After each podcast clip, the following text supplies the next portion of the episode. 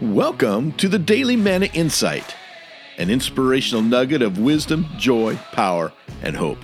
My name is Dr. Rick Cromie, and here's the good word for today. Let's talk about success.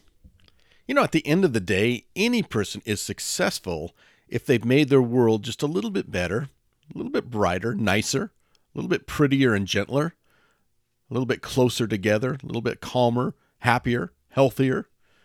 If all you did today was make someone laugh, pick up someone's litter, take a walk, settle a score, spend some time with a child you don't know, hey, you're a winner in my book. Just leave a shine and a smile. Just leave a shine and a smile.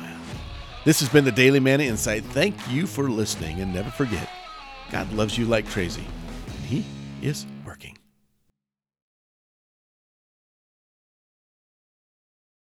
Hi, this is Rick Cromie again, and I just want to say thank you for listening, liking, sharing, and subscribing to this podcast. If you enjoy what you're hearing, I also hope you'll become a subscriber to the Daily Manna Insight email that features inspirational photos, quotes, history, and other resources for leaders, teachers, pastors, and parents. Just go to www.mannasolutions.org to subscribe. That's www.mannasolutions.org.